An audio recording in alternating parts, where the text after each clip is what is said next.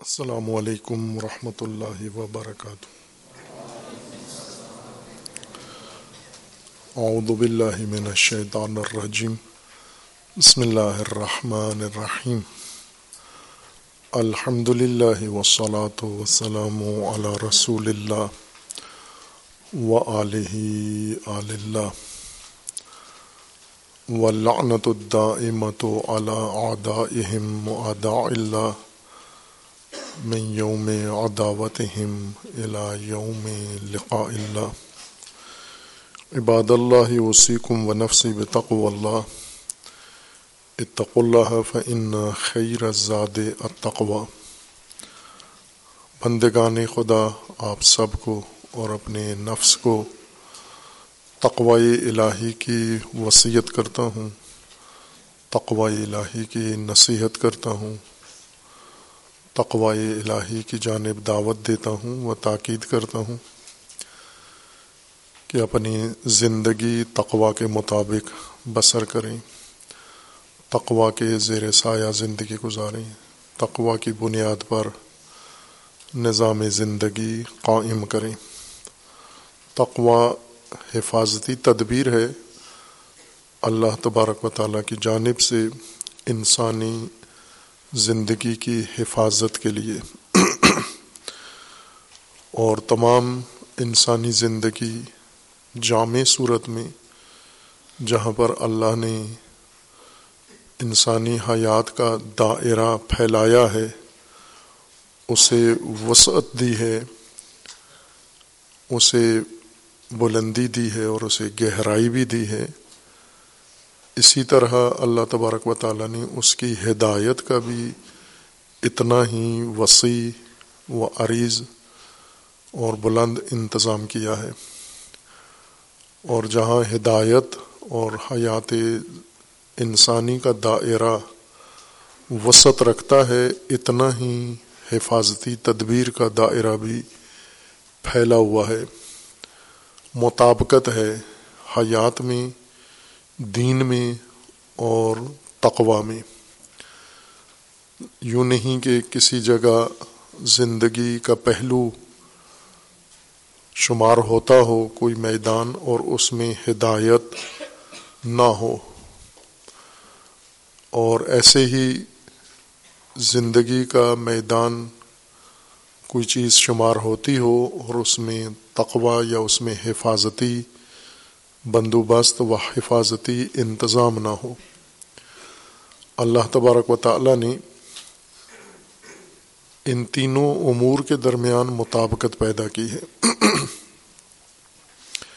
لیکن فہم دین میں، تعلیم دین میں، نصاب دین میں، تبلیغ دین میں ان کی مطابقت میں فرق آ گیا ہے۔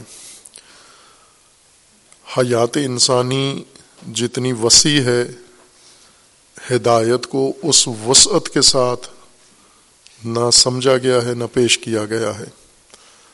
بلکہ دین کو منحصر قرار دیا گیا ہے۔ زندگی کے بعض محدود میدانوں میں اور پہلوؤں میں اکثریتی دین تمام فرقوں کے اندر عبادات کی حد تک دین سمجھا گیا ہے اور عبادات سے ہٹ کر جو باقی پہلو ہیں، زندگی کے ان میں دین موجود تھا قرآن میں اور منابع میں، لیکن فہم میں، تعلیم و تبلیغ و تربیت میں اور نصاب میں اسے چھوڑ دیا گیا باقی حصے کو اور ایک محدود میدان میں دین کو منحصر کر دیا گیا۔ اور تقوا یا حفاظتی تدبیر، جس کی وسعت زندگی کی وسعت کے برابر ہے اسے دین سے بھی زیادہ محدود کر دیا گیا ہے۔ ہم اس کی مثال یوں لیں کہ ایک انسان ہو جس کا قد بہت دراز ہو، لمبا ہو، چوڑائی زیادہ ہو، اور اس کے لیے جو لباس آپ تیار کریں وہ شیرخوار بچے جتنا ہو۔ جو اس کے تن سے بہت ہی چھوٹا ہے، اس کے ایک عضو کے لیے بھی کافی نہیں ہے۔ یہی عمل ہوا ہے دین کے ساتھ اور حیات انسانی کے ساتھ۔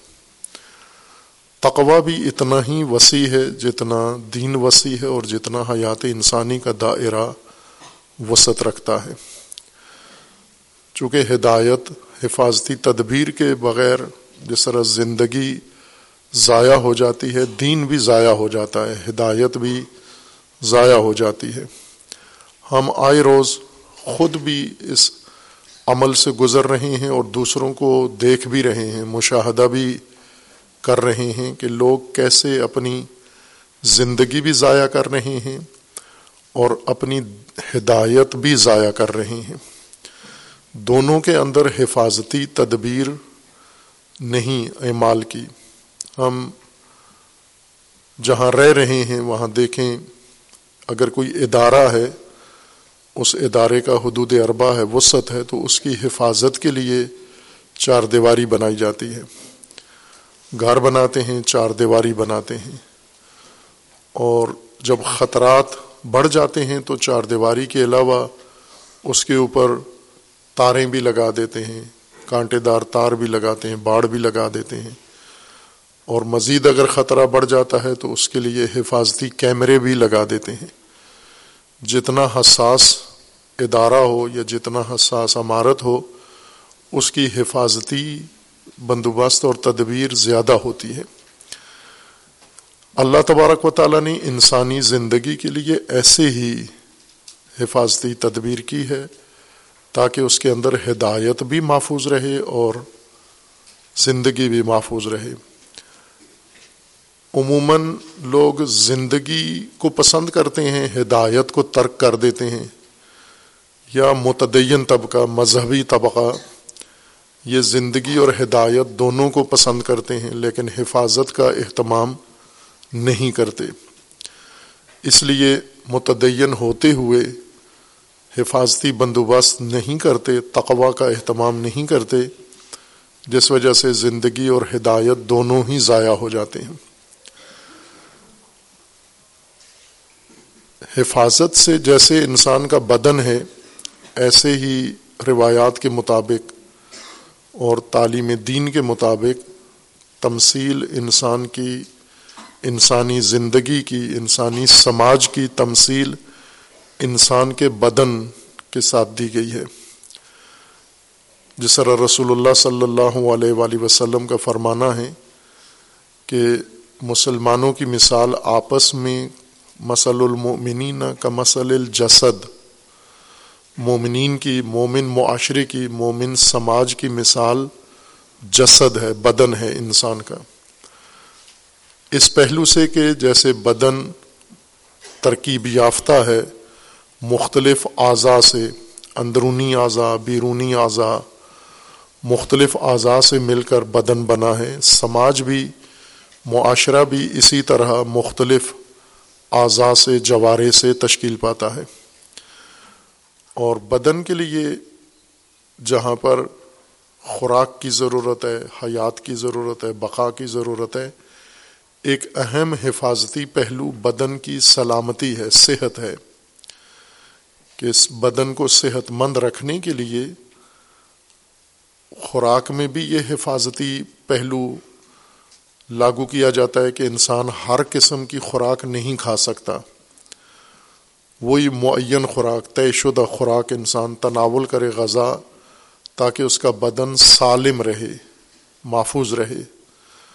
اور سلامتی کا باقی حصہ دواؤں کی صورت میں اور علاج کی صورت میں فراہم کیا جاتا ہے تاکہ نہ غذا کے ذریعے انسان کی سلامتی خطرے میں پڑھے۔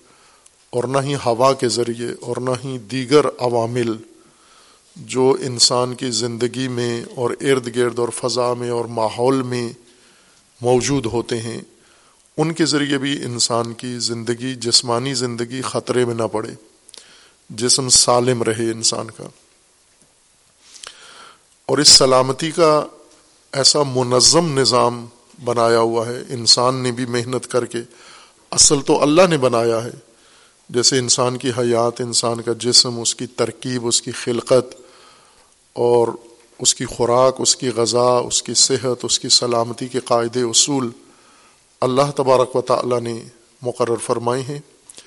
انسان نے محنت کر کے، پڑھ کے تو اس سلامتی کے نظام کو، جسمانی ترکیبی نظام کو پڑھا ہے، سمجھا ہے اور سمجھ کر سلامتی کا ایک بہت ہی خوبصورت نظام وضع کر لیا ہے انسان نے۔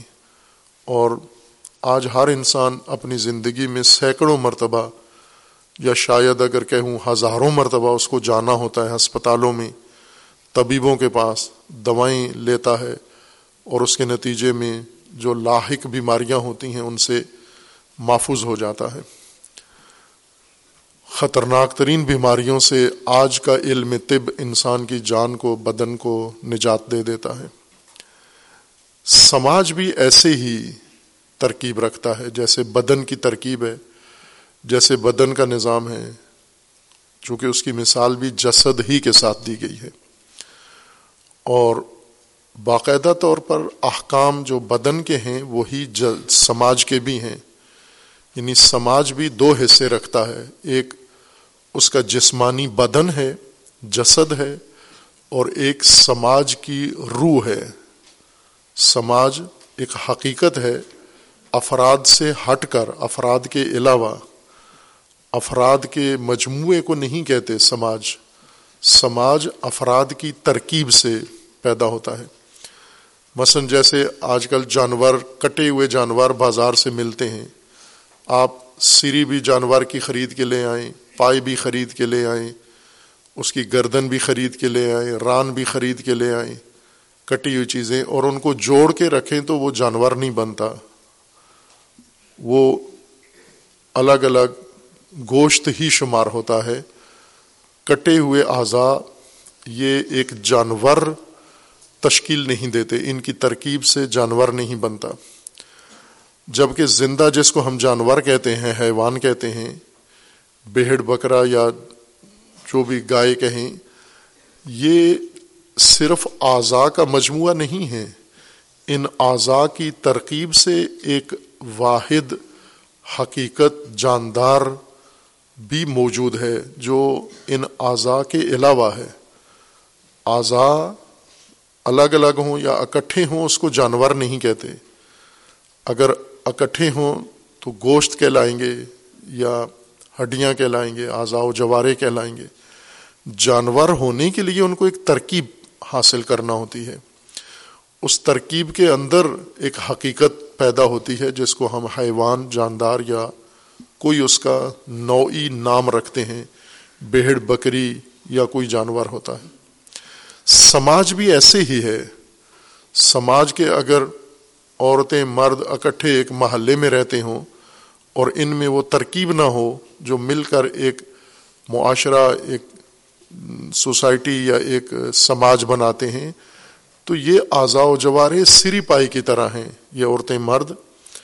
یا اس کی مثال محدود، چھوٹی مثال لے لیں، گھرانہ جس کو کہتے ہیں ہم۔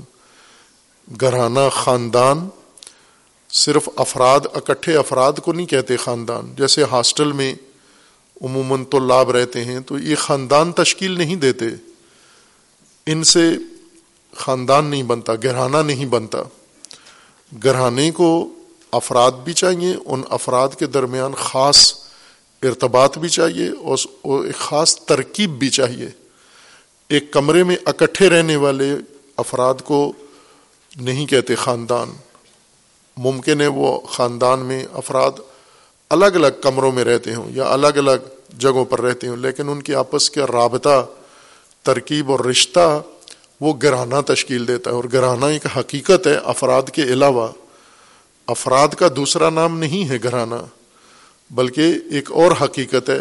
بعض اوقات افراد کے ملنے سے یہ گھرانہ نام کی حقیقت پیدا ہوتی ہے بس اوقات یہ ایک ہاسٹل میں ہی رہتے ہیں اور ان سے ملنے سے کوئی ترکیب نہیں بنتی۔ ایک جگہ جمعیت اکٹھا ہونے سے گھرانہ نہیں بنتا۔ بچے، مرد، عورتیں جیسے اسکولوں میں ہوتا ہے عموماً کہ چھوٹے بچے بھی ہوتے ہیں، استانیاں پڑھانے والی بھی ہوتی ہیں، مرد بھی ہوتے ہیں، ان سے خاندان نہیں بنتا۔ خاندان انہی بچوں سے، عورتوں، مردوں سے ہی بنتا ہے، لیکن افراد کے علاوہ ایک خاص ترکیب فارمولہ بھی چاہیے۔ جس طرح بہت ساری اور حقیقتیں، ایک فارمولے کے ساتھ ترکیب پائیں تو ایک حقیقت بنتی ہے۔ گرہنا یا سماج بھی ایک خاص فارمولے کے مطابق ترکیب پکڑیں تو ان سے یہ حقیقت وجود میں آتی ہے۔ اور جیسے بدن بیمار ہوتا ہے، بیماریاں ہیں، اسی طرح سماج کی بھی بیماریاں ہیں۔ سماج کی بیماریاں، بدن کی بیماریاں سمجھنے کے لیے ایک خاص شعبہ ہے علم طب کے اندر، جس کو شعبہ تشخیص کہتے ہیں، بیماری کی تشخیص، بیماری کا انکشاف، بیماری کا تعین، بیماری کو سمجھنا، اصطلاحی نام اس کا پیتھالوجی ہے، تشخیص۔ ٹیسٹ کے ذریعے، معائنے کے ذریعے، آزمائشوں کے ذریعے، سوال کے ذریعے، معلومات کے ذریعے یہ تشخیص دینا کہ بیمار کو کون سی بیماری لاحق ہے اور اس بیماری کی وجہ کیا ہے۔ اس کو بہت اہمیت، بنیادی اہمیت حاصل ہے۔ بدن کی سلامتی اور بدن کی حفاظت کا دار و مدار اسی پر ہے، اس پیتھولوجی پر ہے۔ اگر بیماریاں تشخیص نہ دی جا سکیں، کبھی بھی علاج نہیں ہو سکتا۔ چھوٹی چھوٹی بیماریوں سے انسان مر جائیں گے۔ چونکہ وقت پر بیماری کی تشخیص نہیں ہوئی، بیماری کچھ اور تھی، علاج کچھ اور ہوتا رہا۔ اور اس علاج نے بیماری کو کوئی افاقہ نہیں دیا انسان کو۔ سماج میں بھی ایسے ہی ہے کہ سماج کی سلامتی، سماج کی صحت، سماج کی تندرستی بدن کی طرح ہے۔ ایک ہی جیسا قانون ہے دونوں کا۔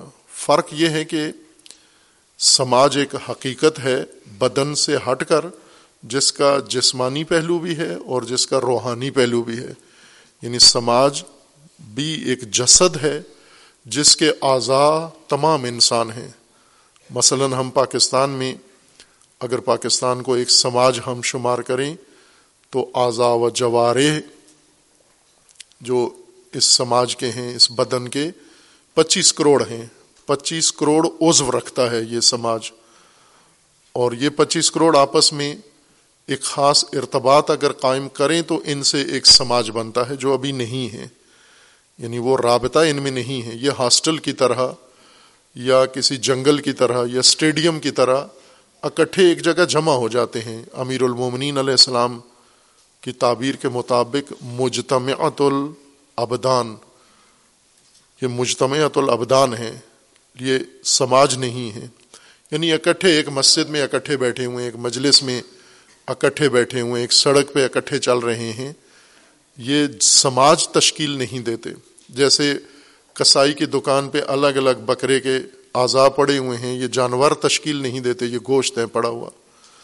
ہڈیاں ہیں، الگ الگ پڑی ہوئی۔ سماج جب تشکیل پاتا ہے تو اس کی صحت و سلامتی اور حفاظت بہت اہم مرحلہ ہے۔ اول اس کی تشکیل اور دوسرا اس کی حفاظت و سلامتی۔ حفاظتی، یہ حفاظتی اگر تدبیر نہ ہو سلامتی کی تدبیر نہ ہو، سماج گناگون بیماریوں کا شکار ہو جاتا ہے۔ جیسے بدن، اگر بدن کی سلامتی اور حفاظتی تدبیر ہر چیز میں ملحوظ نہ ہو، کھانے میں بھی، سونے میں بھی، جاگنے میں بھی سونگنے میں، چکھنے میں، تمام امور میں بدن کی سلامتی کے اصول ملحوظ رکھے جاتے ہیں۔ یہ تقوا ہے۔ سلامتی کے اصول، حفاظتی اصول، یہ تقوا ہے بدن کا۔ سماج بھی اسی طرح معاشرہ جو ترکیب حاصل کرتا ہے، تو اس کی حفاظت و سلامتی کے جتنے اصول ہیں، وہ تقوا ہے، سماجی تقوا اگر یہ ترکیب ہو، سماج ہو، اور پھر اس کی سلامتی بھی ہو، حفاظت بھی ہو، اس کے خاص آثار ہیں۔ جس طرح صحت مند بدن صاف نظر آتا ہے، چہرے کی رنگت سے پتہ چلتا ہے کہ یہ صحت مند بدن ہے۔ اس کے چال ڈھال سے پتہ چلتا ہے یہ صحت مند بدن ہے۔ اس کے اٹھنے بیٹھنے سے تحرکات سے اندازہ ہوتا ہے کہ یہ صحت مند بدن ہے یہ۔ اور بیمار بدن، نحیف بدن، لاغر بدن، یہ دور سے نظر آ جاتا ہے۔ چلتے ہوئے پتہ چل جاتا ہے کہ بیمار ہے۔ چہرے سے پتہ چلتا ہے بیمار ہے۔ آنکھوں سے پتہ چلتا ہے بیمار ہے۔ آواز سے معلوم ہوتا ہے یہ بیمار ہے۔ قدم اٹھانے سے اس کے پتہ چل جاتا ہے یہ بیمار انسان ہے۔ اسی طرح سماج صحت مند سماج کے چہرے سے پتہ چل جاتا ہے کہ تندرست ہے، توانا ہے، سالم ہے صحت مند ہے یہ۔ اور بیمار سماج کی بھی علامتیں ہیں۔ بیمار سماج روزمرہ دیکھنے سے، نگاہ کرنے سے پتہ چل جاتا ہے کہ یہ بیمار ہے یہ سماج۔ سلامتی، بدن کی سلامتی جو انسان نے کسی حد تک قبول کر لی ہے اور اس کو اپنا لیا، اس کو نظام مند کر دیا ہے، اس کو سسٹمائز کر دیا ہے بدن کی سلامتی کو انسان نے۔ یعنی تمام سلامتی کے اصول اپنا لیے ہیں، سلامتی بحال کرنے کے طریقے بنا لیے ہیں، ادارے اسپتال بنا لیے ہیں، ماہرین متخصص طبیب بنا لیے ہیں، دوائیں بنا لی ہیں، تشخیص، بیماری کی تشخیص کا نظام بنا لیا۔ پورا بندوبست ہے انسان کے جسم کی سلامتی یعنی جسمانی تقوا کی لیے پورا انتظام ہے، نظام بنا لیا ہے۔ اور وہ نظام نافذ بھی ہے۔ اور ہر انسان اس نظام سے فائدہ بھی اٹھا رہا ہے۔ لیکن سماج میں مکمل غفلت ہے۔ نہ سماج کی سلامتی کے ہم نے اصول معلوم کیے ہیں، نہ اس کی ترکیب، نہ اس کے فارمولے اور نہ ہی اس کے احکام، قواعد، ضوابط اور ایسے ہی اس کی بیماریاں اور اس بیماریوں کے عوامل، جراثیم جن وجہ سے، جن وجوہات سے یہ بیماریاں سماجی پیدا ہوتی ہیں اور اسی طرح اس کی تشخیص کا بھی کوئی انتظام و ادارہ نہیں ہے۔ یہ بہت بڑی غفلت ہے آج کے انسان کی، اس نسل کی کہ سماجی صحت، سماجی بہبود، سماجی سلامتی، سماجی تندرستی کا نظام نہیں ہے ان کے پاس۔ اس لیے سماج جب بیمار ہوتا ہے تو ایک بیماری سے دوسری بیماری لگتی ہے، دوسری سے تیسری بیماری لگتی ہے اور تمام اعضاء اس کے بیمار ہو جاتے ہیں۔ ہم باقاعدہ تشخیص دے سکتے ہیں کہ بعض سماج، بعض معاشرے ایسے ہیں جن کو سرطان جیسی بیماری معاشرے کو لگی ہوئی ہے، لیکن اس کی تشخیص نہیں ہو پا رہی جو اندر ہی اندر سے اس سماجی جسد کو کھوکھلا کر رہی ہے۔ اور آخر کار موت ہو جاتی ہے۔ جن بیماریوں کا علاج نہ کیا جائے، وہ بیماریاں جان لیوا ہوتی ہیں۔ آخر کار وہ معاشرے مر جاتے ہیں۔ جس طرح قرآن کریم نے بہت سارے معاشروں کی موت کا ذکر کیا ہے، ان میں سے بہت سارے معاشرے اسی طرح کی سماجی بیماریوں سے مرے ہیں۔ جیسے قوم لوت میں سماجی بیماری پیدا ہوئی، حوث رانی، شہوت رانی، اور اسی سے وہ سماج مٹ گیا، ختم ہو گیا، نابود ہو گیا ہے۔ آج کا جو معاشرہ ہے، موجودہ انسانی نسل کا ایک بیمار معاشرہ ہے۔ کبھی کبھار کسی حادثے کے نتیجے میں کسی خاص موقع پر انسان کی بیماریاں سامنے آتی ہیں۔ مثلا بہت سارے لوگ ہیں جو اپنے آپ کو تندرست سمجھتے ہیں۔ جب تھوڑا سا دوڑنا پڑ جائے تو انہیں پتہ چلتا ہے کہ بیمار ہیں۔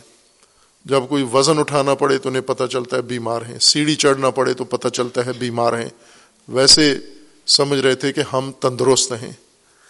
اسی طرح کی آزمائشیں سماج میں روز مرہ ہوتی رہتی ہیں۔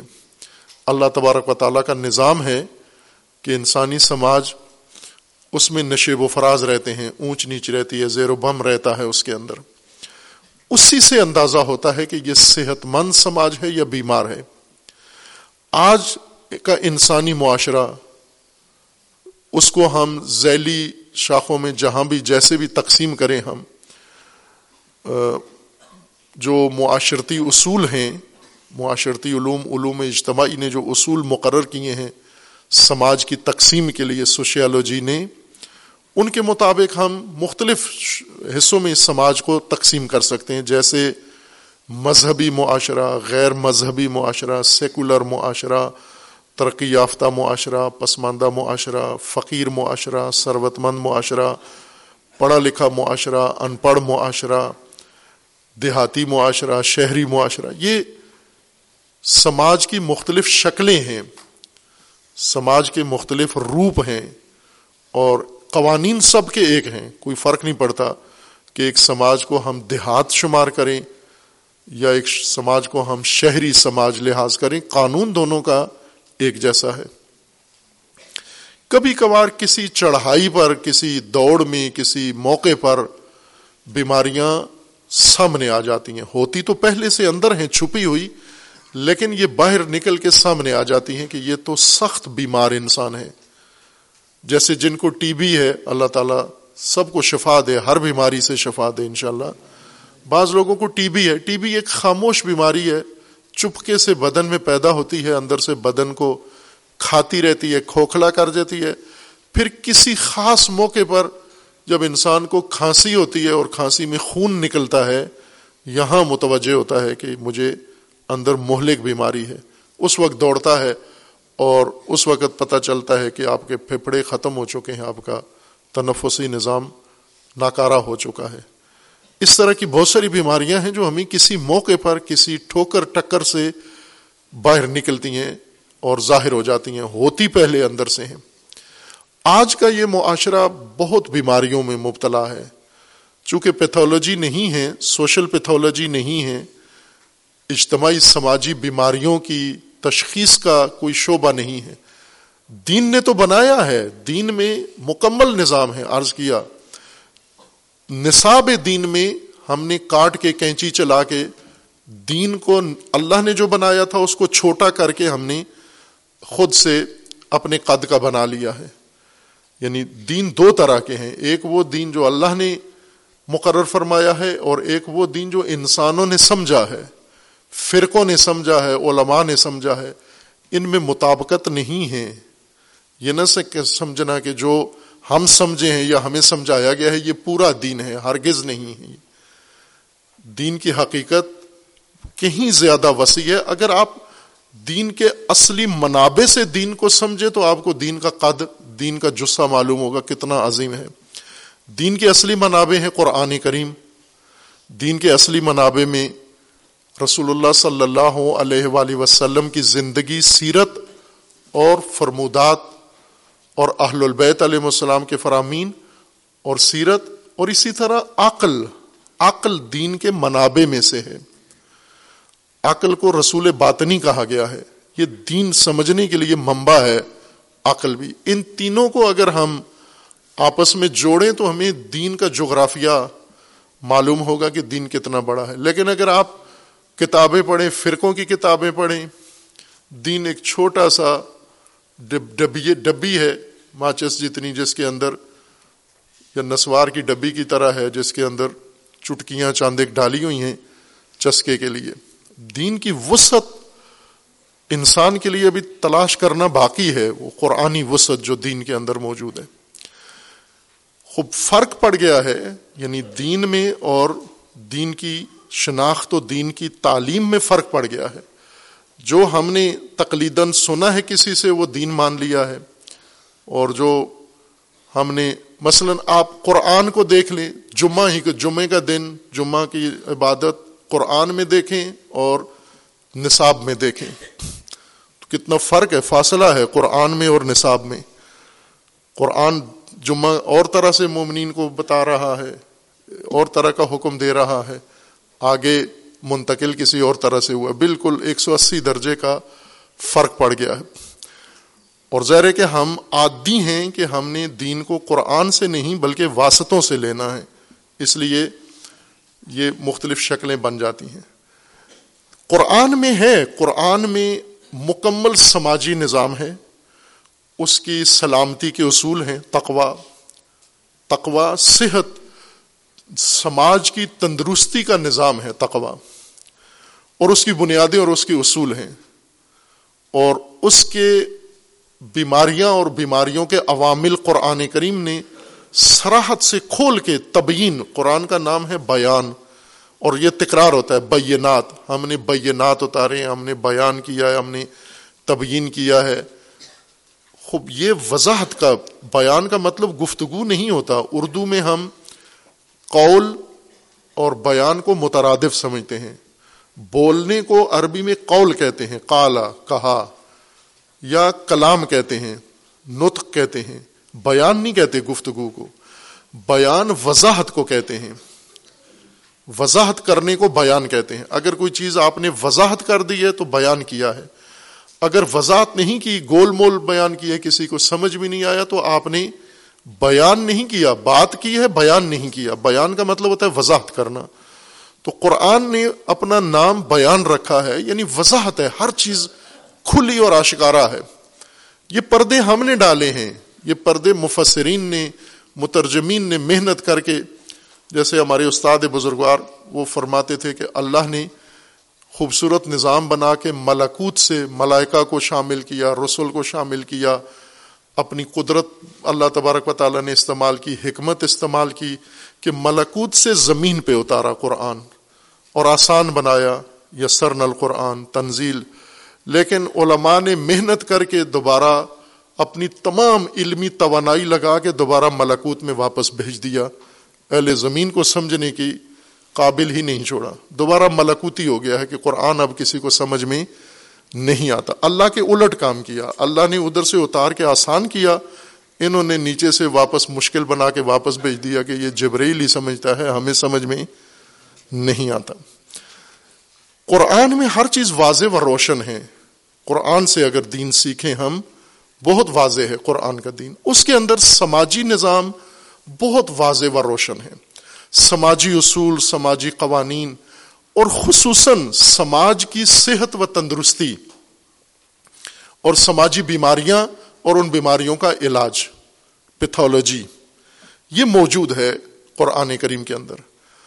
اس پیتھولوجی میں قرآن نے یہ بیان فرمایا کہ اگر آپ دیکھو معاشرے کو، معاشرے کے چہرے کو دیکھو، اس چہرے پہ کچھ لوگ یا کچھ طبقات معاشرے کا چہرہ ہوتے ہیں، وج ہوتے ہیں۔ ان کے چہروں کو دیکھو، ان کی رنگت، ان کی چال ڈھال سے آپ کو معاشرتی بیماری سمجھ میں آ جائے گی کہ یہ معاشرہ کس قسم کی بیماری کا شکار ہے۔ جیسے عرض کیا کہ مختلف مواقع پر انسان کا جب سانس پھولتا ہے، کھانسی آتی ہے تو اندر سے ٹی بی کا انکشاف ہوتا ہے، ٹی بی ہے پہلے سے۔ اسی طرح یہ معاشرہ ایک روانی کے ساتھ چل رہا ہوتا ہے، اپنے روزمرہ روٹین کے ساتھ، ناگہان ایک چڑھائی آ جاتی ہے، ایک موڑ آ جاتا ہے جس پر سماجی نبز تیز ہو جاتی ہے، سماج کی دھڑکن تیز ہو جاتی ہے، یا سماج کا رنگ پتہ چل جاتا ہے، سماج کو چکر آ جاتا ہے، وہاں معلوم ہو جاتا ہے۔ خوب، آج کے سماج کو تشخیص دینے کے لیے آپ دیکھیں کہ کس قسم کی بیماریوں میں مبتلا ہیں۔ یہ جو جن ایام سے ہم گزر رہے ہیں اور فلسطین اور غزہ کے اندر جو المیہ ہے، جو ظلم و ستم ہے، جو انسانیت کشی ہے، درندگی، بربریت و وحشت کا ماحول ہے۔ خوب، اسرائیل بیمار ہے، یہودی سہونی بیمار ہیں، ان کے ساتھی مجرمین، ان کے جو سہونی نظام ہے، چار گروہ سہونیوں کے، یہودی سہونی مسیحی سہونی ہندو سہونی اور مسلمان سہونی مسلمان سہونی سب سے زیادہ خطرناک ثابت ہوئے ہیں فلسطین اور غزہ کے لیے۔ سہونیت کی تعریف ڈیفینیشن بیان کی ہے۔ سہونیت ایک تحریک ہے۔ سہونیت مذہب نہیں ہے۔ یہود کو نہیں کہتے سہونی سہون ایک پہاڑی ہے۔ یورشلم کے اندر اس پہاڑی کی طرف بہت ساری تاریخی مناسبتیں منسوب ہیں۔ مثلا بعض انبیاء کی ولادت وہاں ہوئی ہے، بعض انبیاء دفن وہاں ہیں، بعض انبیاء کا گھر وہاں تھا۔ یہ سہون یورشلم کی پہاڑی ہے بیت المقدس کے اندر۔ اس پہاڑی کو انہوں نے جس طرح مسلمانوں کے ہاں بہت سارے اماکن مقدس حیثیت اختیار کر لیتے ہیں۔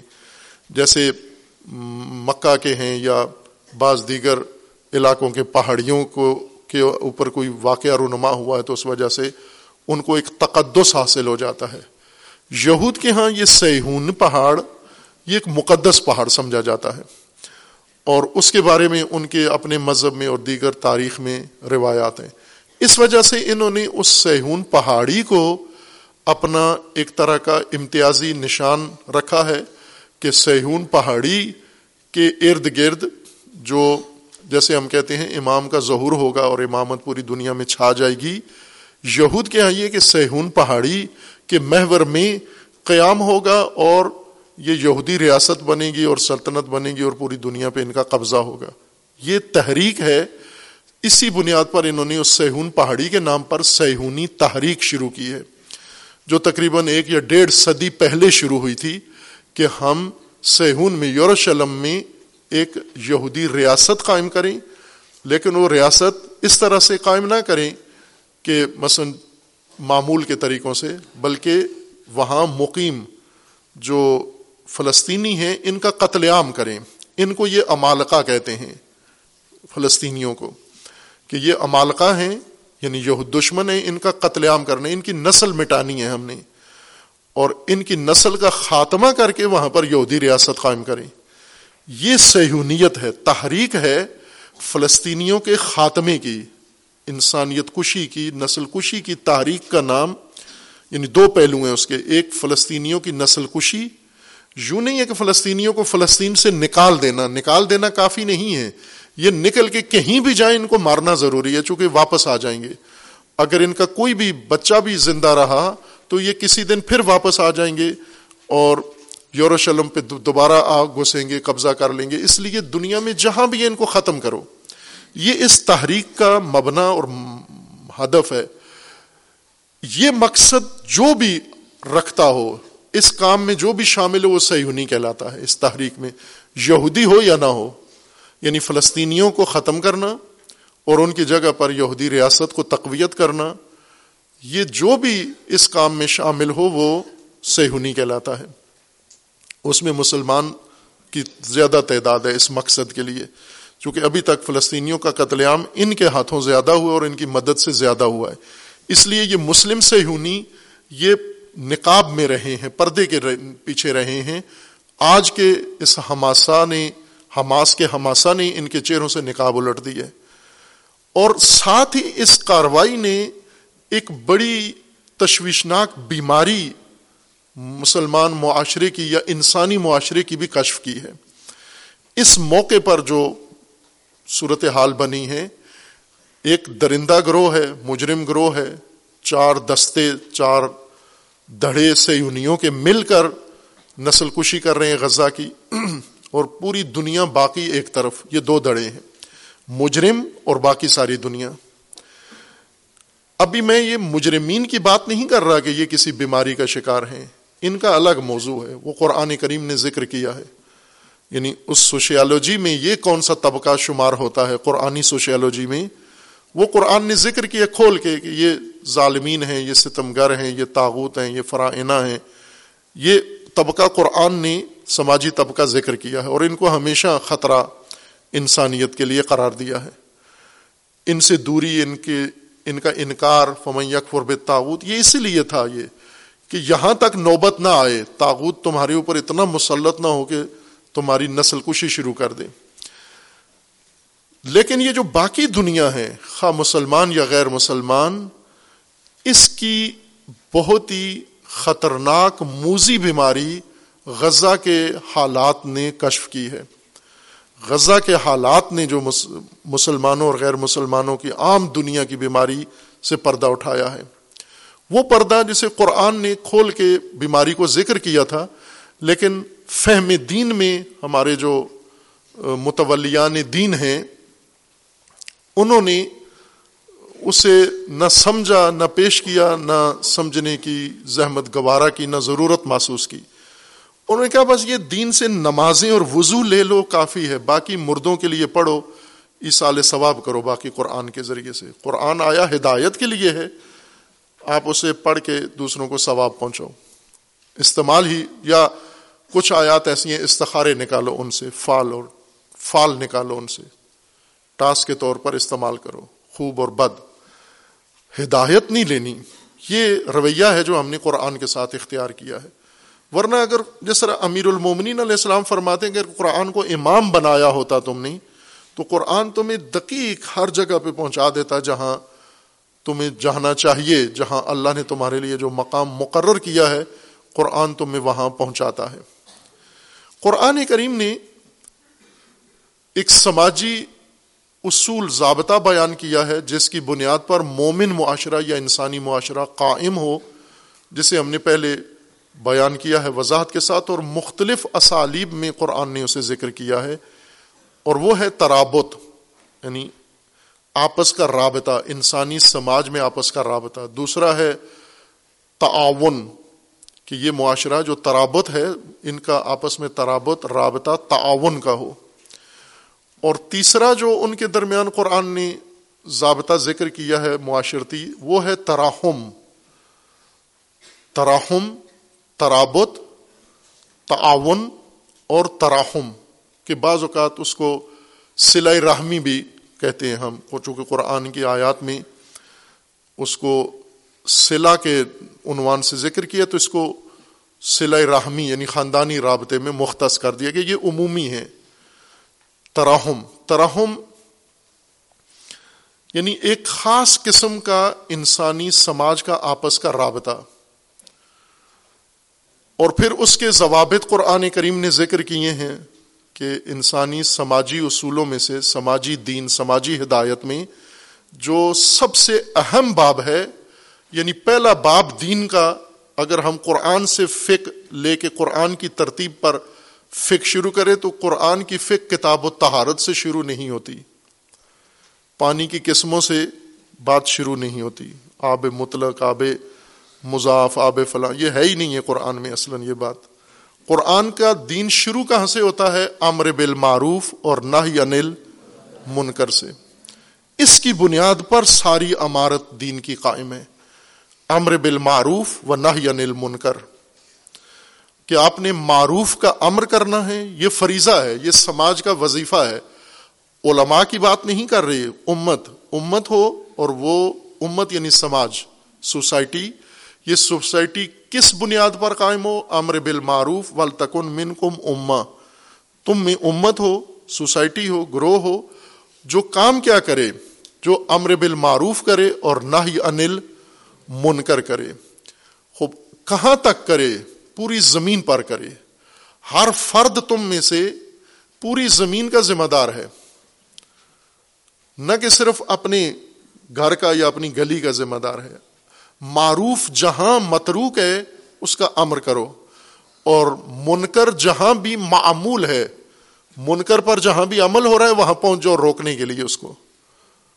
اس کو لگام دینے کے لیے وہاں پہنچو، نہ ہی کرنا ہے آپ نے۔ نصیحت و واز کی الگ آیات ہیں، امر بالمعروف اور نہ ہی انل منکر کی الگ آیات ہیں۔ اب امر بالمعروف کے باب میں بہت دلچسپ باس کی ہے ہمارے بزرگوں نے، اور اس کو قرآن کریم میں سب سے زیادہ تاکید ہے امر بالمعروف نہ یا نل منکر اور خیر امت کا جو تشخیص خیر امت کی جو علامت قرآن نے ذکر کیا وہ امر بالمعروف اور نہ یا نل منکر ہے۔ خیر امت اس کو نہیں کہتے جو نمازیں بہت پڑھتے ہیں، جو مثلا باقی نیکی کے کام بہت کرتے ہیں۔ خیر امت وہ ہے جو امر بالمعروف اور نہ یا نل منکر کرے۔ امت سے مراد سماج۔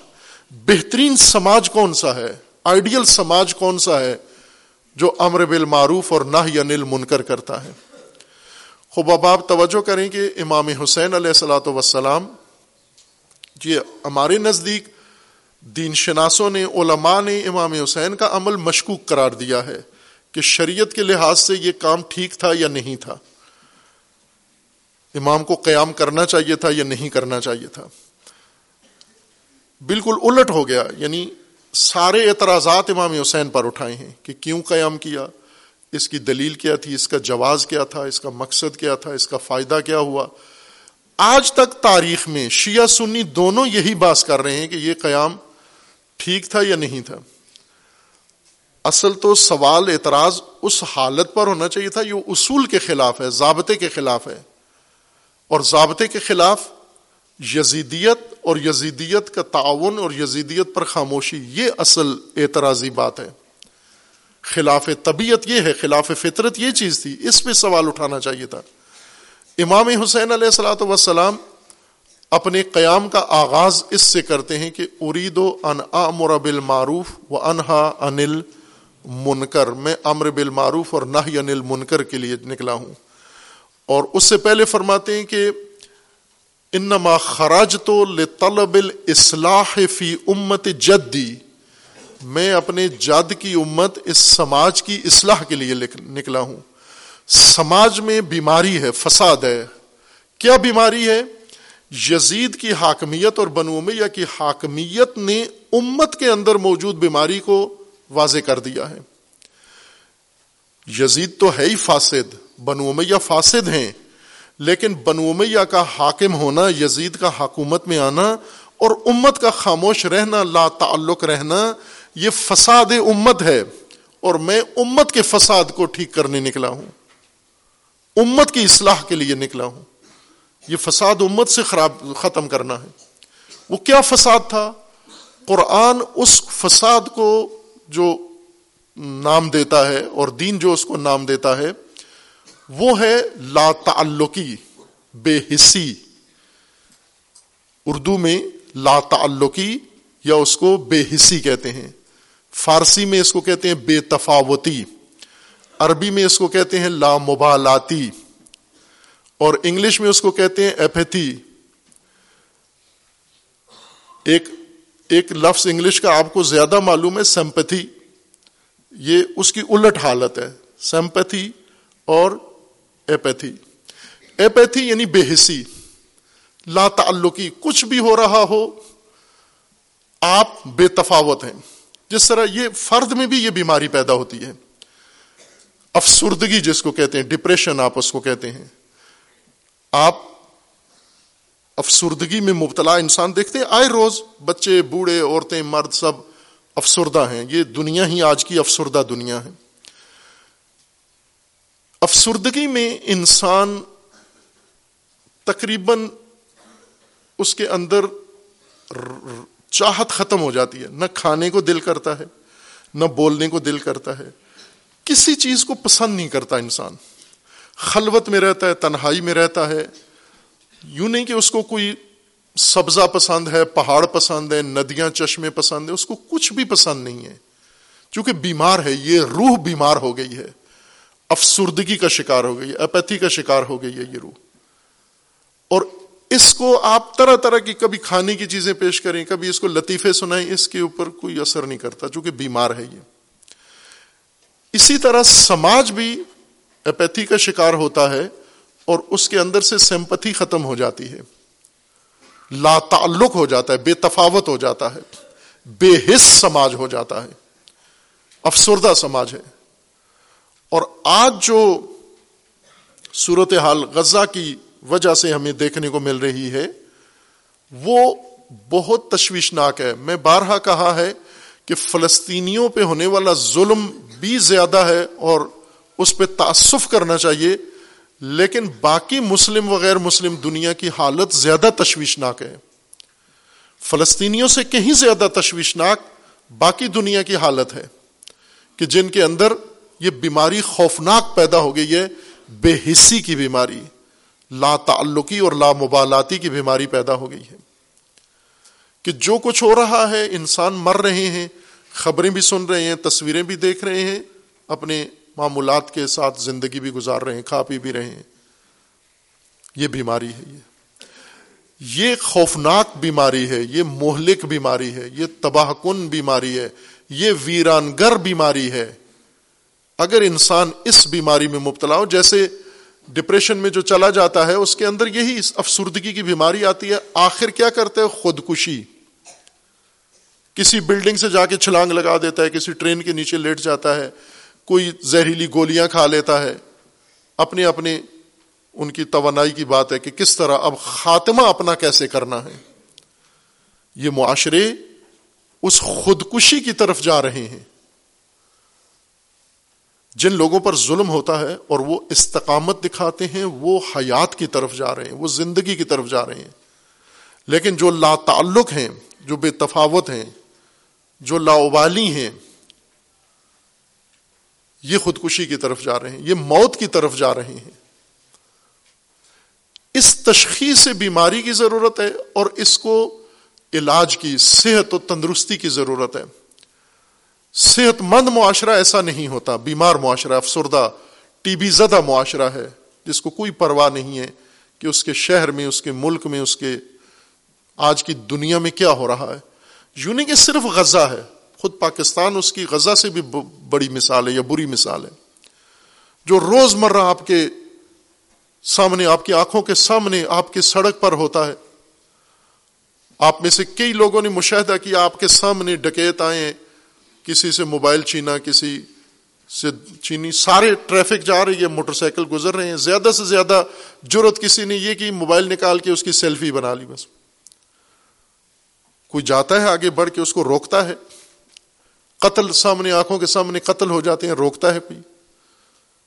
یہ چند دن پہلے لاہور میں ایک اوباش بچے نے، چھوٹے سے بچے نے چھ آدمی مار دیے، گاڑی کی ٹکر مار کے اس کو۔ لوگ دیکھ رہے تھے سارے یہ گاڑی کے ساتھ ویشی ہو کے، ایک فیملی کے پیچھے عورتیں تھیں اس گاڑی میں، اور جا کے اس نے ہائی اسپیڈ میں جا کے ٹکر ماری، پورا خاندان مار دیا گاڑی کے اندر۔ یہ مناظر سارے ہم روز مرہ دیکھ رہے ہیں، آنکھوں سے دیکھ رہے ہیں۔ وہ مجرم ہے، ہم بیمار۔ اسرائیل مجرم ہے، مسلمان بیمار۔ تمام طبقات بیمار۔ اور سخت مہلک بیماری ہے ان کی۔ ان مظلوموں پر جو ہو رہا ہے، اس سے زیادہ یہ افسوسناک حالت ہے ان کی۔ وہ مر گئے۔ ظاہر ہے، جس بے دردی ظلم کے ساتھ انہیں مارا جا رہا ہے، کم از کم یہ کنفرم ہے کہ مرنے کے بعد عذاب آخرت نہیں ہے ان کے لیے۔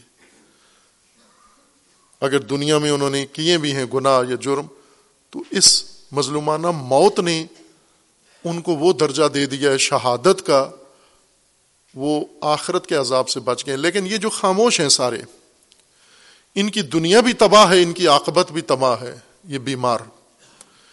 ان بیماروں کو علاج کی ضرورت ہے، احیاء کی ضرورت ہے، انہیں زندہ کرنے کی ضرورت ہے۔ جیسے خودکشی جو کر رہا ہوتا ہے، سارے کوشش کرتے ہیں اس کو روکیں، اگر وقت سے پہلے پتہ چل جائے۔ اگر نہ روکیں تو یہ درندگی زیادہ ہے، خودکشی کر رہے اور آپ تصویریں بنا رہے ہیں۔ یہ معاشرہ جس بیماری کا شکار ہے ایپیتھی کا اور لا تعلقی کا، یہ دین کی نگاہ سے یہ بڑا جرم ہے۔ اسرائیل کے جرم سے بڑا جرم یہ ہے۔ بے تفاوت رہنا۔ کوفہ بیمار ہے اور شام مجرم ہے۔ شامی حملہ کر رہے ہیں، قتل کر رہے ہیں، کربلا میں کوفہ تماشا دیکھ رہا ہے، سیلفیاں بنا رہا ہے۔ یہ دنیا دو حصوں میں تقسیم ہو گئی ابھی۔ ایک حصہ یزید، عمر سعد اور کربلا غزہ، اور دوسرا سارا کوفہ، پورا جہان کوفہ۔ یہ کوفیت بیماری ہے، سماجی بیماری کا نام ہے۔ اور چونکہ ہم سماجیات سے لا تعلق ہیں ہم مادیات اور طبیعت میں زیادہ کھوئے ہوئے ہیں، اس وجہ سے دن بدن روز بروز انسانی سماج بیمار تر ہوتا جا رہا ہے اور مہلک بیماریاں اس کو لگ گئی ہیں۔ یہ خطرناک صورت حال کا شکار ہے یہ۔ اس سے نکلنا ہے۔ عیسیٰ مسیح علیہ السلام آئے تھے، بیماروں کو جو شفا نہیں پا سکتے، ان کو شفا دینے کے لیے آئے تھے۔ اور اللہ تبارک و تعالیٰ ایسے ہی طبیب اور ایسے ہی طبیب نفوس، طبیب ابدان مبعوث کرتا ہے ان قوموں میں جن کو ایسی بیماریاں لگ جائیں۔ امام حسین علیہ السلام اس بے حص لا ابالی امت کو جگانے کے لیے یہ اقدام کیا۔ اور آج اسی عمل کی پھر ضرورت ہے کہ اس امت کو جگایا جائے، بیدار کیا جائے۔ اس کی اس بیماری کی اصلاح کی جائے۔ اگر ہم قرآن سے پوچھیں قرآن میں ہے، تمام حقیقت قرآن کے اندر موجود ہے۔ لیکن ہم قرآن کو واسطے کے بغیر پڑھنا ہی جرم سمجھتے ہیں کہ کہیں غلطی ہو جائے گی۔ اور مجھے یاد ہے ایک تبلیغی سفر میں، مغربی ممالک میں گیا تو ایک خاتون بہت رو رو کے وقت مانگتی تھی کہ آپ تھوڑا ٹائم پانچ منٹ مجھے دیں، میں نے بہت اہم بات کرنی ہے، میری زندگی موت کا سوال ہے۔ تو عموماً گھریلو مسائل ہوتے ہیں، جھگڑے ہوتے ہیں، تو میں کتراتا تھا ان مسائل میں پڑھنے سے۔ باہر کیف انہوں نے اتنا اصرار کیا، میں نے وقت دیا۔ تو وہ کہنے لگی کہ رو رو کے پہلے روتی رہیں، پھر اس کے بعد انہوں نے کہا مجھے شوق تھا قرآن پڑھنے کا، میں نے اپنے گھر میں کسی سے قرآن سیکھا، پھر محلے میں کسی سے سیکھا، پھر اس کے مطابق میں قرآن پڑھتی رہی اور میرا قلبی شوق صرف قرآن میں ہے۔ باقی چیزیں بھی ہیں لیکن قرآن سمجھے میری زندگی ہے۔ میں دن رات قرآن میں پڑھتی ہوں۔ تو کہا، ابھی ایک ذاکرہ آئی ہیں اس دفعہ مجلس پڑھنے۔ تو میں نے ان کے، میں جو، مجھے شوق ہے قرآن سنانے کا، پڑھنے کا۔ تو میں نے انہیں بھی کہا، تو انہوں نے میرا قرآن سنا تو انہوں نے کہا، تو تو پکی جہنمی ہے۔ تو میں ڈر گئی، میں نے پہلے سمجھا مذاق کر رہی ہے، پھر وہ اس نے کہا، نہیں، سنجیدہ حدیث پڑھ کے سنائی اس نے۔ اس نے کہا، تیرے تو مخارج ہی ٹھیک نہیں ہے، تیرا سین اور سواد میں فرق ہی نہیں ہے۔ تے اور توئے میں تو فرق ہی نہیں کر رہی ہے، اور یہ تو پکی بات ہے کہ جو تے اور توئے میں فرق نہ کرے، وہ تو جہنم میں جائے گا۔ تو کہا، اب میں ساری عمر قرآن پڑھ پڑھ کے خوش تھی کہ میں قرآن کے ساتھ زندگی گزار رہی ہوں، قرآن کے ساتھ، تو وہ تو کہے گی، یہ تو جہنمی ہے۔ صرف اس وجہ سے کہ سین اور سواد میں صحیح فرق نہیں کر رہی تو۔ خوب، ہم قرآن اس لیے نہیں پڑھتی کہ کہیں سین اور سواد میں غلطی نہ ہو جائے، اس لیے پڑھو ہی نہیں۔ نہ رہے بانس، نہ بجے بانسری۔ نہ قرآن پڑھو، نہ سواد کا غلطی ہو، نہ سین کی غلطی ہو، نہ زواد کی غلطی ہو، نہ توئی کی غلطی ہو، نہ تے کی غلطی ہو۔ نہیں کرتے نا، جو قرآن نہیں پڑھتے، یہ غلطیاں بھی نہیں۔ کیوں یہ ظلم کرتے ہیں قرآن سے؟ رسول اللہ صلی اللہ علیہ وسلم، ان کے جو معذن تھے، وہ عرب نہیں تھے، حبشی تھے۔ حبشہ کے رہنے والے۔ حبشہ عربی ملک نہیں، افریقی ملک ہے۔ ان کو معذن بنایا۔ وہ معذن سین ادا نہیں شین ادا نہیں کر سکتا، سین پڑتا ہے۔ اسد اللہ الہ الا اللہ۔ پانچوں اذانیں وہ معذن دیتا ہے۔ اس کی اذان پر رسول اللہ نماز پڑھتے ہیں اور وہ معذن وہاں فسی عرب موجود ہیں، بڑے بڑے، قریشی و غیر قریشی، جو بہترین شین ادا کرتے ہیں۔ لیکن رسول اللہ اسی سین والے کو کہتے ہیں، تو پڑھ تیرا اسد مجھے بہت اچھا لگتا ہے۔ بلکہ جب وہ آزان کا وقت ہوتا تھا، رسول اللہ زوال کے وقت آسمان کو دیکھتے دیکھتے تھے، اس طرح بھی کیفیت ہوتی تھی اور پھر حکم دیتے تھے ارحنا یا بلال۔ اے بلال، جلدی مجھے اس کرب سے باہر نکال، آزان دے تاکہ میں راحت ہو جاؤں۔ ان کو تو سین سے لذت محسوس ہوتی تھی۔ ہمیں، اگر ہمارے مفتی قاری ہوتے، کہتے، بلال تو جہنمی نوز باللہ۔ چونکہ شین کو سین پڑتا ہے۔ قرآن اس لیے نہیں پڑھتے کہ غلطی نہ ہو جائے۔ پڑھیں، قرآن پڑھیں۔ قرآن میں یہ ساری بیماریاں، سماجی اور علاج ان کا موجود ہے۔ اللہ تبارک و تعالی ہمیں ان ساری بیماریوں سے اور سب کو شفا دے خدا ون تبارک و تعالی۔ اور وہ طبیب ان بیماریوں کے علاج کرنے والے امام حسین علیہ السلاۃ وسلام امام حسین نے ہمیں اس حالت سے بچانے کے لیے، جس میں آج ہم مبتلا ہو گئے، اس حالت سے بچانے کے لیے یہ قیام کیا تھا۔ اصلاح امت کی تھی کہ یہ ایپتھی کی بیماری سے نکل جائیں اور ان کے اندر سمپتھی پیدا ہو، یہ لا تعلقی ختم کر کے یہ حق کی جانبداری شروع کریں، حق کا ساتھ دیں، اس علاج کے لیے امام حسین علیہ السلام نے یہ قیام کیا تھا۔ نہ ان کاموں کے لیے جو ہم نے امام حسین علیہ السلام کے نام پر شروع کر دیے۔ اللہ تبارک و تعالی ان مظلومین کو، غزہ کے مظلومین کو ظلم و ستم سے نجات عطا فرمائے۔ خدا و تبارک و تعالی ان ظالمین کو ظلم سمیت نیست و نابود فرمائے اور پروردگار ان مجاہدین کو کامیابی عطا فرمائے۔ اور جو لوگ دنیا میں ان مجاہدین اور مظلومین کے لیے قیام کیے ہوئے ہیں، باتیں کر رہے ہیں اور تحریک چلا رہے ہیں، اللہ ان کو کامیابی عطا فرمائے۔ اور خدا ون تبارک و تعالیٰ اس امت بیمار کو، اس انسانیت بیمار کو، اس مہلک بیماری سے شفا عطا فرمائے ان شاء اللہ اعوذ باللہ من الشیطان الرجیم، بسم اللہ الرحمن الرحیم۔ انا آتینا کل کوثر فصلی لربک ونحر ان شانیک هو الابتر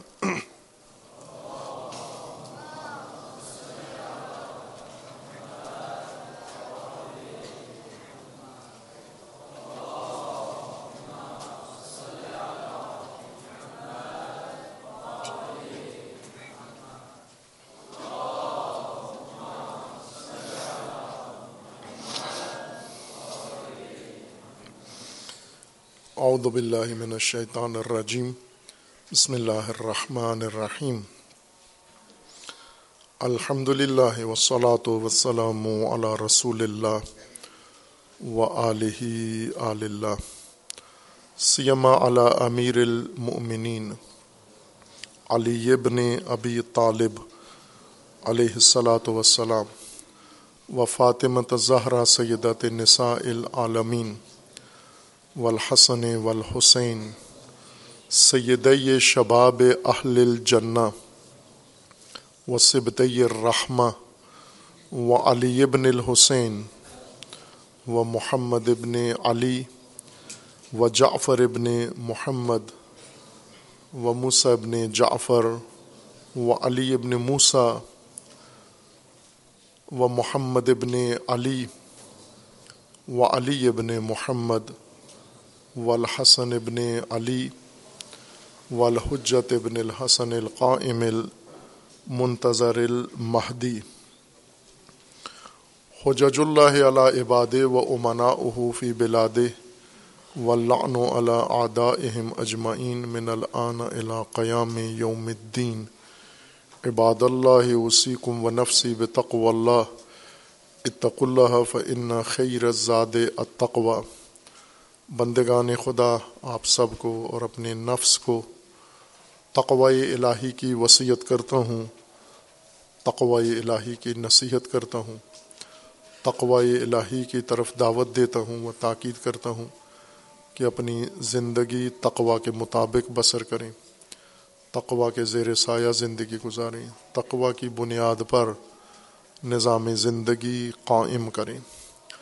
تقوا حفاظتی تدبیر ہے اللہ تبارک و تعالیٰ کی جانب سے انسانی حیات کو تحفظ دینے کے لیے، انسانی زندگی کی سلامتی، صحت و تندرستی قائم رکھنے کے لیے۔ اگر تقوا نہ ہو، انسانی زندگی غیر محفوظ ہے اور سلامتی اپنی کھو بیٹھتی ہے۔ اور جب انسانی معاشرہ انسانی سماج ناسالم ہو جائے، اپنی سلامتی ہاتھ سے دے بیٹھے، اس کو بیرونی دشمن کی ضرورت نہیں ہوتی۔ مریض کو مارنے کی ضرورت نہیں تھی قاتل نہیں چاہیے۔ مریض کو مرض مار دیتی ہے، بیمار کو بیماری مار دیتی ہے۔ ہم آج اپنے بہت سارے مسائل، مشکلات باہر لوگوں کی طرف نسبت دیتے ہیں۔ بیرونی مثلا تفرقہ فرض کریں جو ایک بڑا عامل جس نے انسانی مسلمان سماج کو اس زبونی ذلت اور رسوائی تک پہنچایا ہے، وہ تفرقہ ہے۔ اور بہت ساری بیماریوں کا باعث یہ تفرقہ ہے۔ فرقے بنانا، گروہ بنانا، دین کے نام پر، مذہب کے نام پر، اللہ کے نام پر رسول اللہ کے نام پر، اہل البید کے نام پر، صحابہ کے نام پر، مقدسات کے نام پر گروہ بنانا اور پھر ان گروہوں میں لوگوں کو تقسیم کر کے آپس میں لڑانا، ایک دوسرے کا مخالف بنانا۔ یہ وہ بیماری ہے جس نے آج کے مسلمان کو نابود کر دیا ہے، تباہ کر دیا ہے، بدحال و بے حال کر دیا ہے۔ اور ان کی عقل و فہم نابود ہو چکی ہے۔ تفرقہ جیسا قرآن کا فرمانا ہے، لا تنازع فتفشلو و تذہب ری حکم تنازع نزا کرو گے فشل ہو جاؤ گے کمزور ہو جاؤ گے اور کمزوری کے نتیجے میں تمہاری آبرو ختم ہو جائے گی، تمہاری ہوا اکھڑ جائے گی، تم نابود ہو جاؤ گے اور یہ کام آج ہو گیا ہے۔ کس قدر افسوسناک ہے آج کی انسانیت کا حال۔ سب سے زیادہ قابل رحم فلسطینیوں سے زیادہ، غزہ کے مظلوموں سے زیادہ قابل رحم یہ مسلمان ہیں جو اس وقت اس ظلم کے اوپر آپس میں تفرقے میں مبتلا ہو کر اس حالت تک پہنچے ہیں۔ لا تعلقی بیماری ہے، سماجی بیماری ہے۔ بے تفاوتی سماجی بیماری ہے۔ انسانی مہلک بیماری ہے، خطرناک۔ بے تفاوت انسان، لا تعلق انسان لاوبالی انسان۔ ہر چند اس نے بعض میک اپ کیا ہوا ہے، بعض عبادتیں انجام دیتا ہے، اخلاقی باتیں کرتا ہے، بعض نصیحت کرتا ہے۔ اپنا ظاہر بہت سنوارا ہوا ہے۔ لیکن حقیقت میں خوفناک موزی انسان ہے یہ، اور بیمار انسان ہے اور مہلک بیماری میں مبتلا ہے، اور وہ بیماری ہے لا تعلقی، بے حسی۔ شہید متحری رحمۃ اللہ علیہ ایک، چونکہ وہ پیتھالوجسٹ ہیں، سماجی پیتھالوجسٹ ہیں، بہت اعلیٰ اور حاضق حکیم ہیں شہید متحری امام نے فرمایا تھا جوانوں کو کہ اگر دین سمجھنا ہے تو شہید متحری کو پڑھو۔ امام نے چونکہ علماء کو نہیں مناسب سمجھا خطاب کرنا، چونکہ سنتے نہیں ہیں کسی کی، ورنہ علماء کو پہلے کہنا چاہیے کہ اگر دین سمجھنا ہے تو شہید متحری کو پڑھو آپ۔ علماء پہلے پڑھیں، جوان پھر پڑھیں، بعد میں پڑھیں۔ پہلے علماء شہید متحری سے دین پڑھیں، دین سمجھنے کا طریقہ سیکھیں اور دینی اصول سیکھیں۔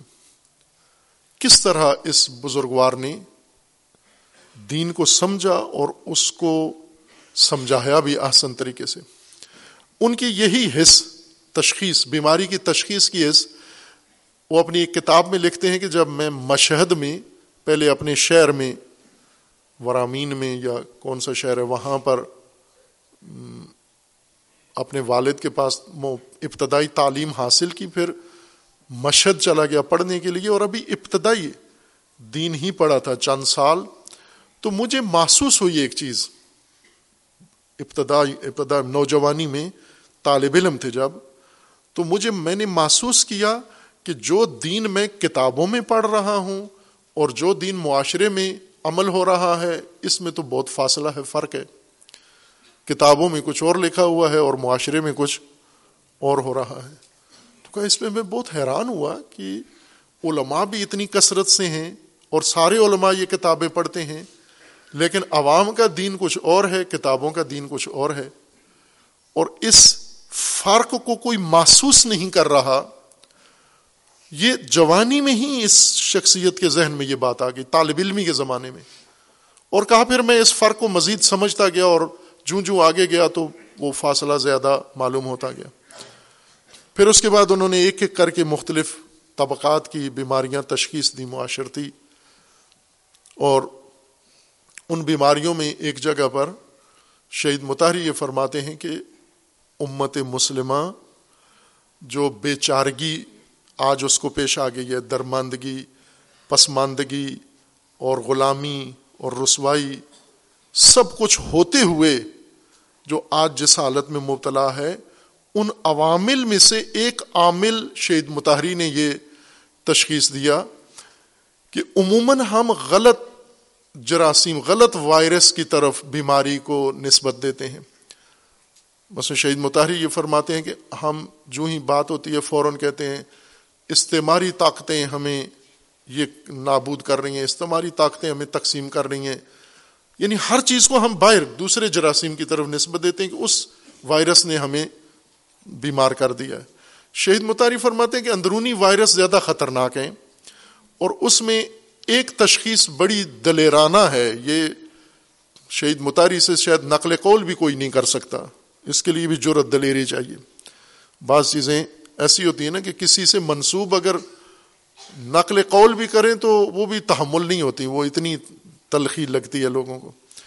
وہ یہ فرماتے ہیں کہ ہمارے، مثلا ایرانی معاشرے کی وہ بات کرتے ہیں کہ ایرانی معاشرے کو امریکہ نے، روس نے کافروں نے، ملحدوں نے، کمیونسٹوں نے نہیں روکا ہوا۔ اس معاشرے کو مقدس معاب، لا ابالی، بے تفاوت، لا تعلق، بے حص لوگوں نے روکا ہوا ہے۔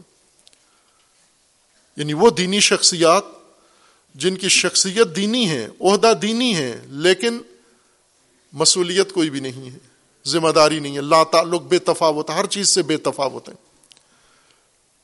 اور لوگ ان کے گرویدہ ہیں، ان کے عاشق ہیں۔ ان کو دین کا پورا مثال سمجھتے ہیں، نمونہ سمجھتے ہیں۔ ان کو مستجاب و دعوات سمجھتے ہیں، ان سے التما سے دعا کراتے ہیں جا کر۔ اور خود عملاً دیکھتے ہیں کہ یہ کسی چیز میں کوئی، مثلا معاشرے میں فساد ہے اس کی بلا سے۔ بقول وہ فارسی ادیب کے کہ دنیا را آب می برد ان رخاب میں برد۔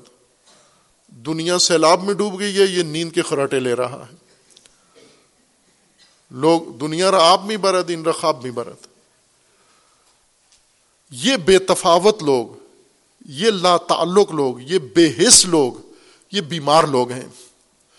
اور جب یہ خواص کی ابا اوڑھ لیتے ہیں اور لوگ ان کے گر جمع ہو جاتے ہیں، وہ لوگ بھی سارے بے تفاوت ہو جاتے ہیں۔ آج جو آپ کو بے حصی غزہ کے متعلق نظر آ رہی ہے، یہ کیوں ہے؟ کیونکہ لوگ اپنے اپنی قبلہ کی طرف دیکھ رہے ہیں کہ قبلہ صاحب کیا کہتے ہیں۔ اگر ان کے دل میں کوئی غم ہے تو یہ بھی بول پڑیں گے۔ وہ نہیں بولتے، یہ بھی نہیں بولیں گے۔ شہید متاری فرماتے ہیں کہ یہ قطار، یہ ٹرین مسلمانوں کی، یہ کسی مشرق اسٹیشن والے نے نہیں روکی ہوئی، کسی اسٹیشن ماسٹر نے، یہ مقدس مابوں نے روکی ہوئی ہے۔ یہ لائنیں اس کے پیچھے لگی ہوئی ہیں۔ جنہوں نے لوگوں کو اپنا، اپنے گر جمع کر لیا ہے، نہ خود کسی ذمہ داری کو انجام دینا ہے، نہ اپنے پیروکاروں سے کوئی ذمہ داری انجام دینے کے لیے کہتے ہیں۔ یہ مصیبت عظما ہے۔ اب یہ بہت بڑی تشخیص ہے یہ۔ آپ پڑھیں شہید متحری کے علاوہ باقی پڑھیں کسی کے آثار میں آپ کو یہ تجزیہ، یہ تحلیل، بائیں کہ کوئی انوکھی بات نہیں کی شہید متحری نے، وہی کی جو سارے دیکھ رہے ہیں۔ اظہر من الشمس ہے، چمکتے سورج کی طرح روشن بات ہے یہ۔ لیکن اس کو سمجھ کے کرنے کے لیے دلیری جرت کی ضرورت ہے۔ اور انہوں نے کی ہے۔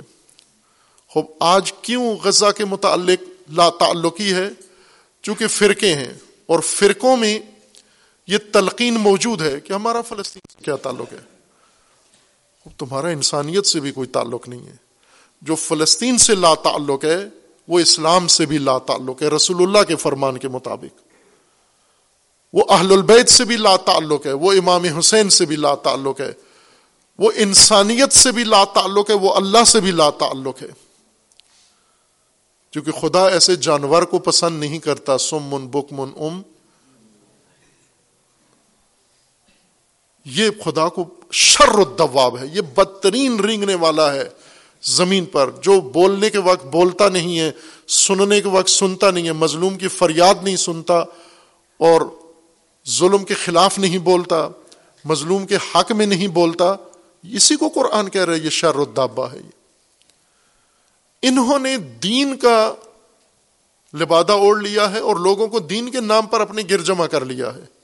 اور اس طرح انسانیت کو وائرس کی طرح مہلک بیماری میں مبتلا کر دیا ہے۔ یہ کم المیہ ہے کہ اس وقت آپ دیکھیں یہودی بول پڑے ہیں اس ظلم کے خلاف۔ فلمی اداکار بول پڑے کتنی فلمی اداکار جیلوں میں ہیں۔ فلسطین کی حمایت کی وجہ سے امریکہ کے اداکار، اسرائیل کے اداکار، ہندوستان کے اداکار جیلوں میں ہیں۔ لیکن ان مسلمانوں کے اوپر جو نہیں رہیں گی۔ امام حسین علیہ السلام اتنا اس امت کو جگایا، متوجہ کیا، لیکن آپ نے دیکھا آخر نو کے نیزا پہ سر چلا گیا، یہ نہیں اٹھے۔ یہ وہ بیماریاں ہیں مہلک۔ اپنے آپ کو بچائیں۔ کرونا سے بچنا واجب ہے، ان بیماریوں سے بچنا اوجب ہے۔ چونکہ ان میں آکبت بھی تباہ ہوتی ہے، ان میں آخرت بھی تباہ ہوتی ہے۔ ان میں انسان مجرموں کے ساتھ شمار ہوتا ہے، ظالموں کے ساتھ شمار ہوتا ہے۔ ہمیں تو اہل البیت نے یہ راستہ نہیں بتایا تھا کہ کچھ زمانہ ایسا آئے گا ظالموں کے حق میں خاموشی، ستمگروں کے حق میں خاموشی۔ خاموش ستمگر کا ساتھی ہوتا ہے۔ یہ تو ہمیں تعلیم دی گئی ہے، تلقین کی گئی ہے کہ جب آپ امام حسین علیہ السلام کے قاتل جب مشخص کرو تو ایک نہیں ہے قاتل تین ہیں۔ لعن اللہ امتن ظلمت کا و لعن اللہ امتن قتلت کا و لعن اللہ امتن سمعت بدال کا فرضیت بے۔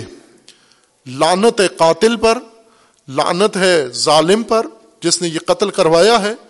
اور لانت ہے ان سب پر جنہوں نے سنا ہے اور راضی رہے ہیں۔ رضا کی کیا علامت ہے کہ خاموش ہیں؟ اس پر احتجاج نہیں کیا۔ اس پہ بولے نہیں، اس پہ آواز نہیں اٹھائی۔ اور آج ایسا ہی ہے۔ قاتل اسرائیل و امریکہ، ظالم، عرب حکمران اور مسلمان حکمران او آئی سی اٹھاون ملک۔ اور تیسرا لانتی طبقہ کون ہے؟ سم اتب ظال کا فرضیت بے۔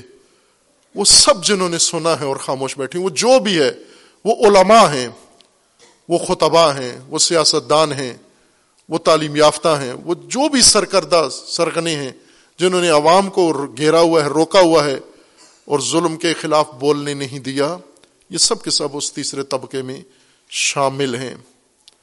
اللہ تبارک و تعالی ان شاء اللہ وعدہ ہے اللہ تبارک و تعالیٰ کا۔ کہ جو قیام کرتے ہیں اور اس پر استقامت دکھاتے ہیں، اللہ کا وعدہ ہے۔ خدا نے ان کو زمین کا وارث بنانا ہے۔ ان پر کوئی خوف و حزن نہیں ہے۔ اور پہلی دفعہ تاریخ میں یہ شہادتیں نہیں ہو رہی۔ تاریخ انسانیت بھری ہوئی ہے ایسے استقامت سے۔ اور تمام سابقہ تاریخی استقامت پر فلسطین کی استقامت بھاری ہے۔ سب سے بڑھ کر ہے۔ اور اللہ نے انہیں اجر بھی سب سے بڑا دینا ہے۔ کامیابی بھی سب سے بڑی دینی ہے انشاءاللہ۔ اور اسی استقامت و مجاہدت کے نتیجے میں اللہ تبارک و تعالیٰ سے دعا ہے کہ اسرائیل کو اس کے حامیوں، اس کے خاموش حامیوں اور اس کے متحرک حامیوں سمیت اللہ صفائی ہستی سے محف فرمائے انشاءاللہ۔ اور خدا و تبارک و تعالیٰ ان مظلومین کو ظلم سے نجات عطا فرمائے۔ اللہ تبارک و تعالیٰ ان ماجا مجاہدین کو کامیابی عطا فرمائے۔